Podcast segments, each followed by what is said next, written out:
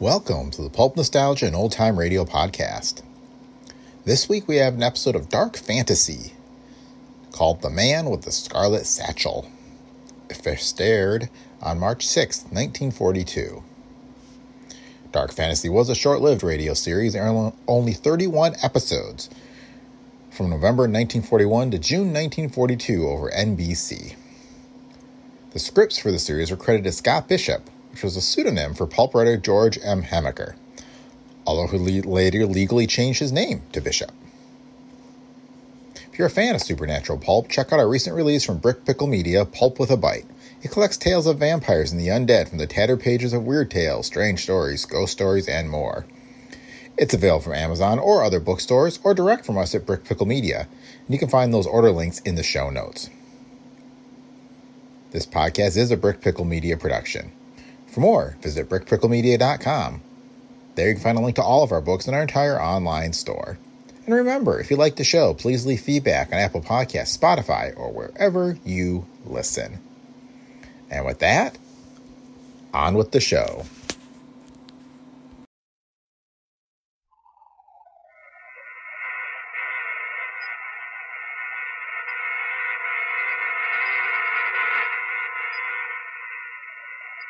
Dark fantasy.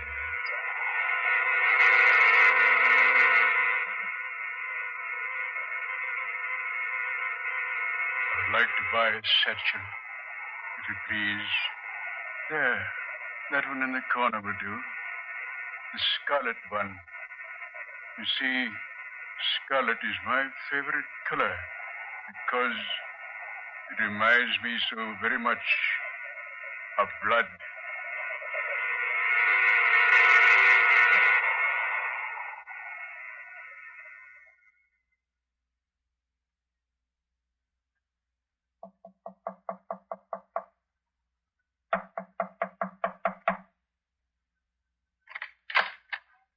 Oh, Rose, come in. Well, You know what I came about, Sam. Sit down. Do you have a smoke? Yes, of course. Do you think Mr. Craig knows what we're doing? I believe he suspects.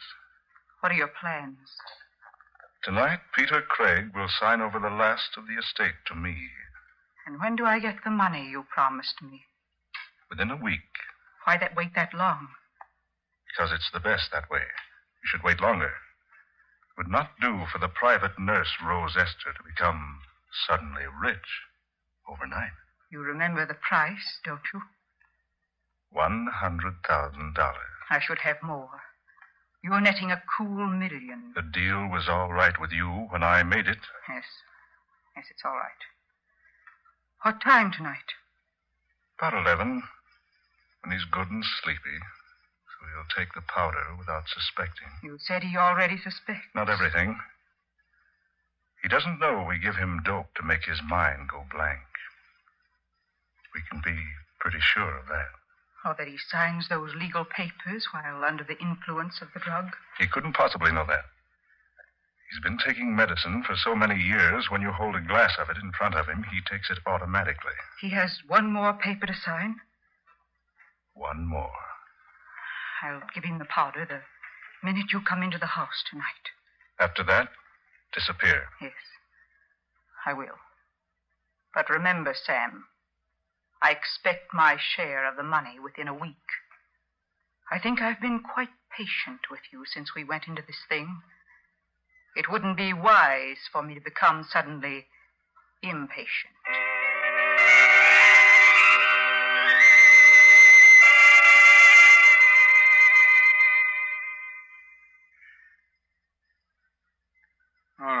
Mr. Vernon. Sit down, sit down. Thank you, Mr. Craig. Nurse, hand me my glasses on that table over there. I can't see a thing without my glasses. Your medicine, Mr. Craig. Eh? Medicine. Oh. Oh, all right. Thank you, nurse. now, get my glasses. Mm, Here they are. Do you wish warm milk before going to bed tonight? Warm milk? No, no, not on your life. And don't you go locking my laboratory tonight. I'm going to tinker around in there a bit as soon as Mr. Willard leaves. Yes, sir. Just ring if you need anything, Mr. Craig. You look well, sir. I never felt better in my life. Now, what's on your mind at this hour of the night? Well, Mr. Craig, I've been handling your legal affairs for quite some time now.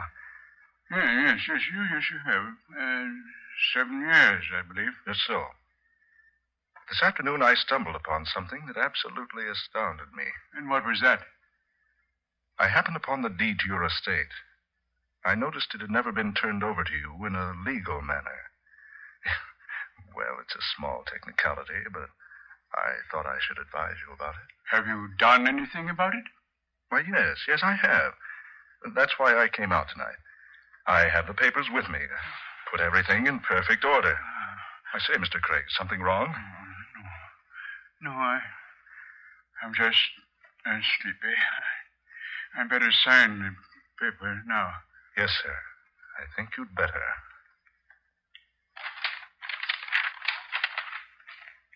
Here, Mr. Craig. On this line right here. Yeah, yes, yes. Yeah? That's right.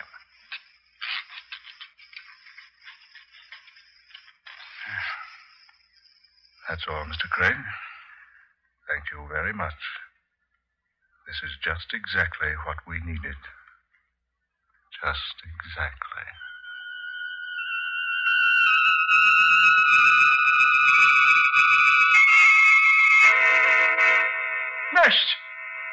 Huh. Oh, no. They know better than to leave me here in darkness. Nurse! Nurse! Come here. Come here at once. She's not here.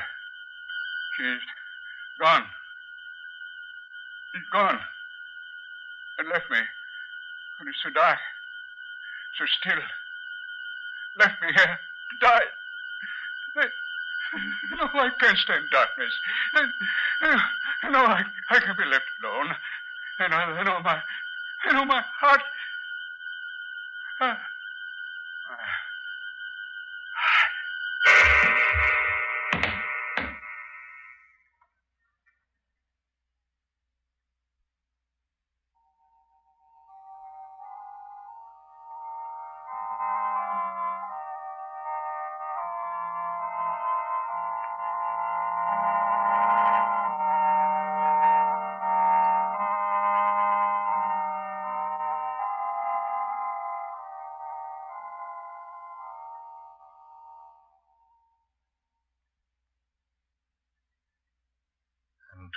manservant, Alex Monroe, I bequeath the sum of $5,000.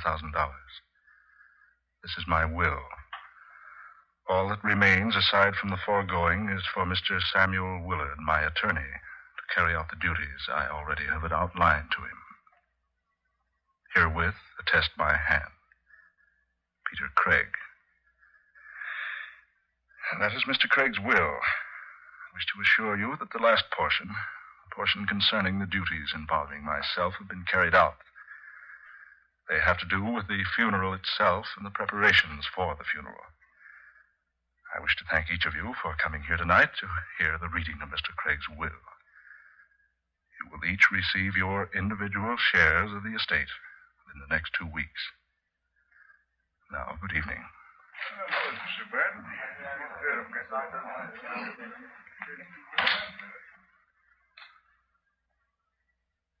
Well, Rose, They took it quite well. why shouldn't they? After all, they were only his servants. He had no relatives. It didn't strike any of them as strange that Craig should have left the bulk of the estate to me. You played your cards very well, didn't you? Uh, I think so. The smartest thing was giving the servants a share. Yes.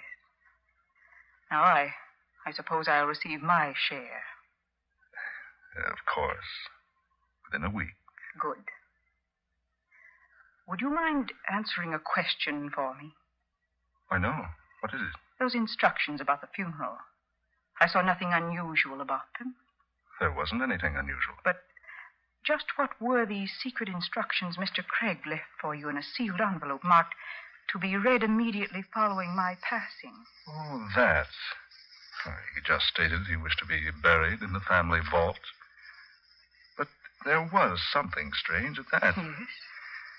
He directed me to his laboratory, a certain compartment where I found a box wrapped in brown paper and tied with a heavy cord. He instructed that this box was to be buried with him. And was it? Yes, I had it placed in a coffin. Do you know what was in the box? Yes. I don't mind saying I was curious, so I opened the package. Well, It wasn't anything worthwhile at all. Just a couple of pounds of modeling clay. modeling clay. Yes. What in the world do you think his idea was in wanting to be buried with such an insignificant thing as modeling clay?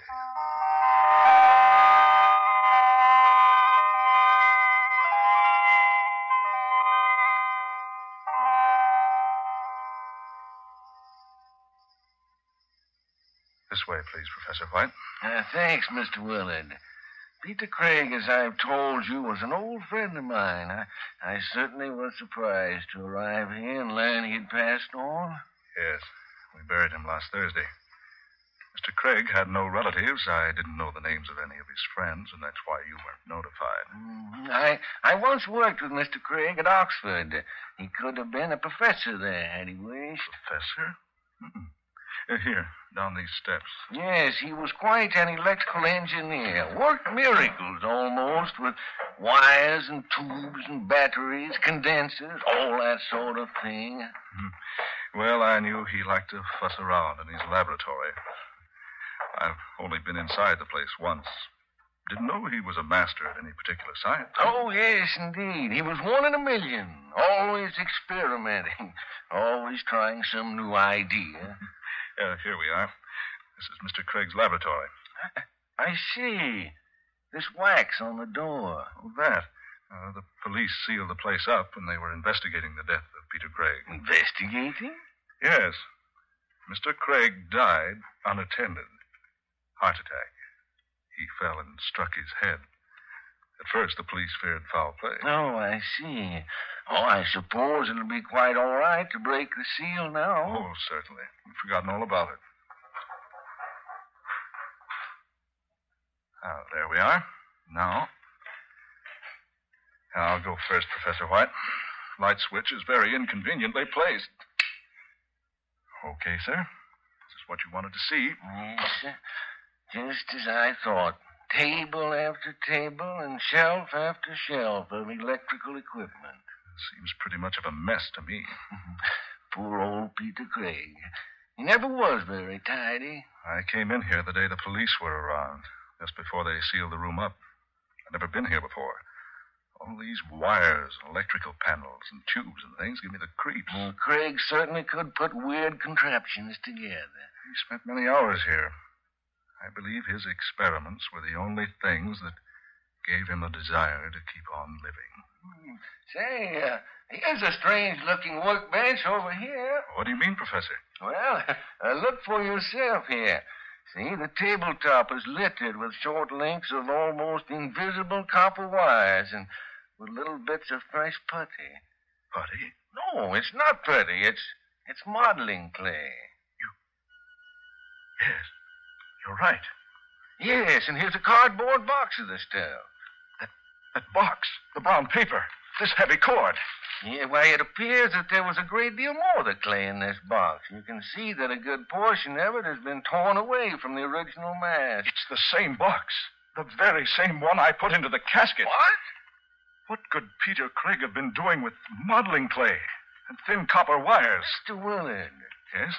Is that the only entrance to this laboratory, the, uh, the one the police sealed? Well, yes, it is. No windows, no other door. And yet that, uh, that seal was unbroken. We both saw it was. Well, but look here on this on this workbench here. These bits of clay, still moist, not dry and hardened like they'd be if they if they'd lain here long. And this hand towel here. Look at it. Damp. As though someone had just recently dried his hands on it. Mr. Willard, what's this? Do you know? A locket on a golden chain. Where did you find it? Oh, here on the floor near the wall over there. His picture. There's a child inside. You know what's in the locket without opening it? Yes. It was Peter Craig's request that he be buried with this locket in his hands.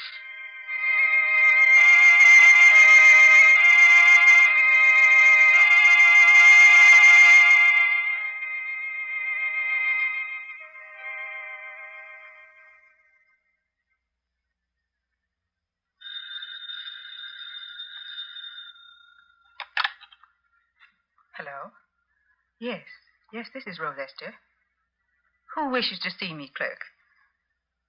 Well, if he won't give his name, I certainly am not interested. He said to tell me he's the man with the scarlet satchel. The scarlet satchel. Oh. No, I, I don't wish to see him. Send him away, please. Tell him to go away. Tell him to go away.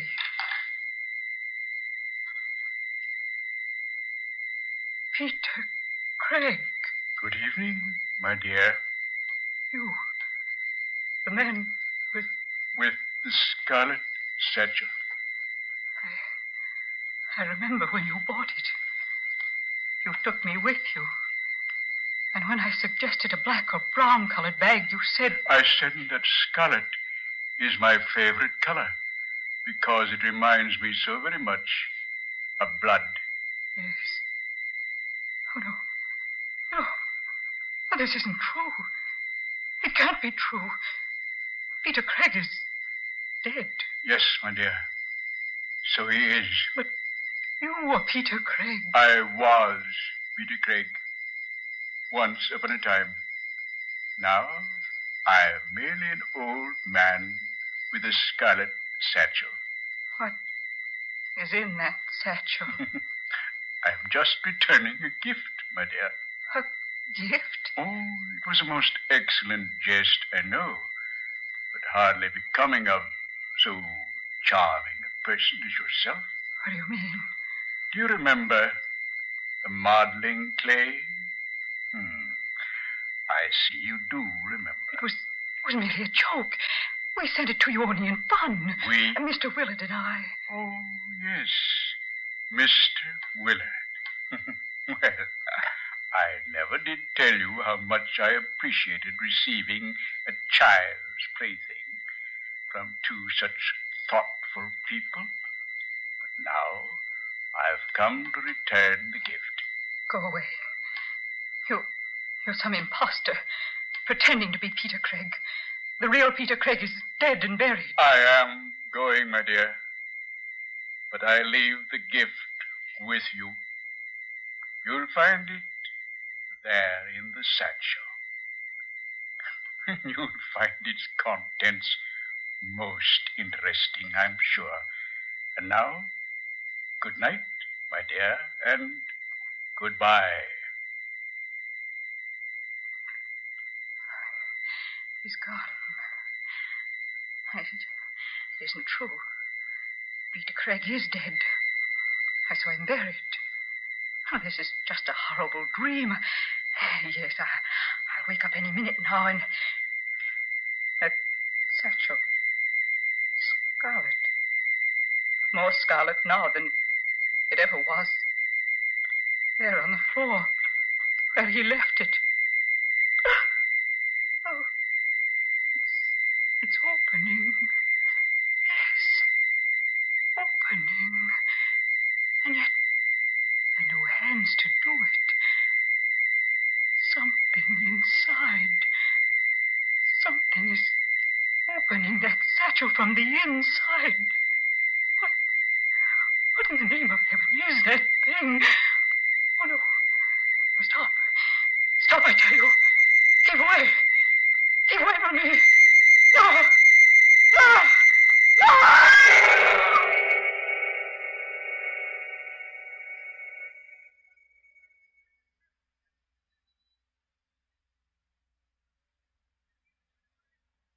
Uh, Miss Esther was a friend of yours, Mr. Willard? Yes. She was. And that newspaper certainly gives a startling account of her death. Yes. Rose Esther was heard by neighboring tenants screaming hysterically. When investigators broke their way through her locked door, they found the nurse sprawled upon the floor of her living room.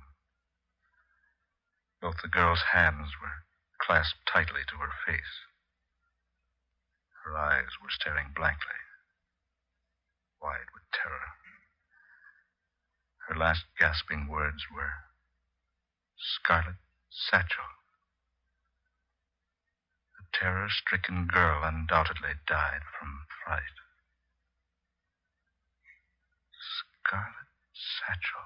Yeah, sounds like a murder plot from Sherlock Holmes. Scarlet Satchel. Just a minute, Professor. Mr. Willard, man, don't jump like that. Why, you startled the life out of me. It's gone. Gone? What's gone? He kept it here in this closet. I remember when he bought it. Who bought what, Mr. Willard? What in heaven's name are you so excited about? The Scarlet Satchel. He always kept it here. Now it's gone. I still don't understand what connection. The cemetery. That's it. We've got to go out to the cemetery. Come on, Professor White. We've got to go out there and see what's happened to the grave of Peter Craig.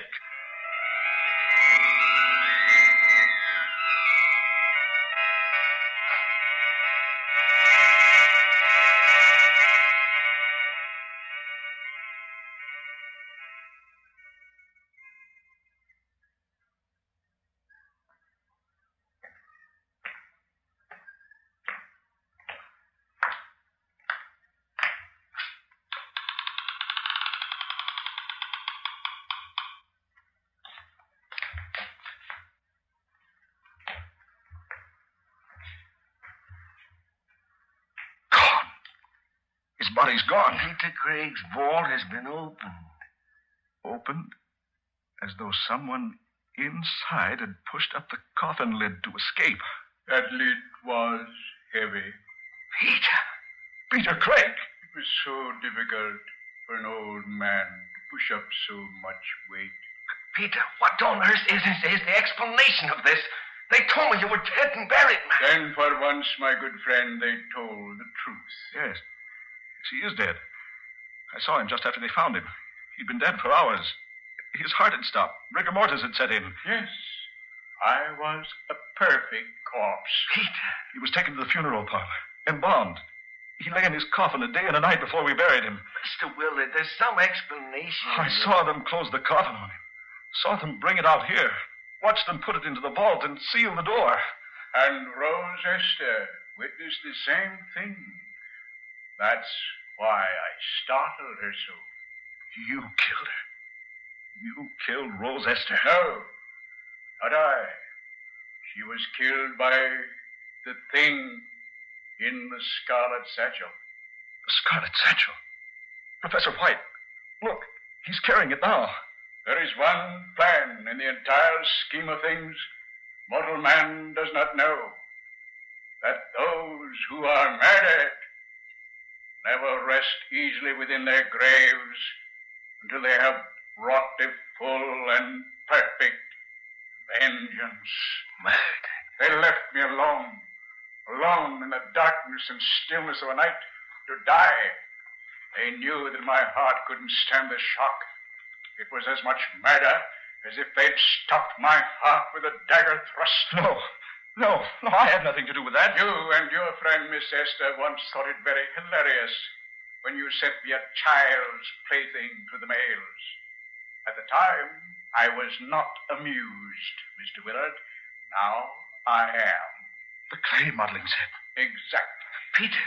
Peter, man, what are you doing? The Scarlet Satchel. He's opening it. I'm taking out my little pygmy friend. Peter, that thing looks alive. No, no, Oh, can't be. It's nothing but a little figure modeled in clay. Just a little clay doll. It can't be human. Then watch it come to life. Peter, good heavens. It's moving, walking like a man. You see, I have put the modeling clay to good use. I have created with it your damnation. No, no. Keep it away from me. Don't let it come any closer. Keep it away, I say. Don't let it touch me. Stop it. Keep that deadly thing away from me. Don't let it touch me.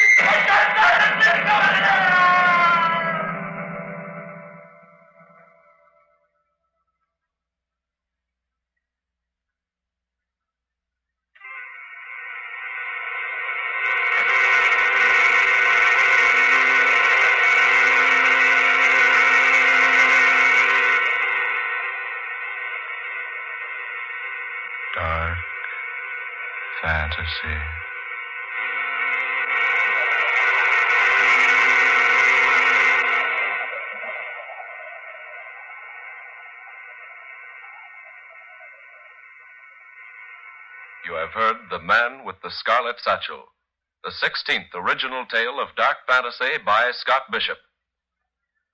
Ben Morris played Sam Willard, Fred Wayne was Peter Craig, Georgiana Cook took the part of Rose Esther, and Muir Height was heard as Professor White. Next Friday night at this time, listen to another startling and weird dark fantasy adventure Superstition Be Hanged, written by Scott Bishop. Tom Paxton speaking. Dark Fantasy originates each Friday night in the studios of WKY, Oklahoma City. This is the National Broadcasting Company.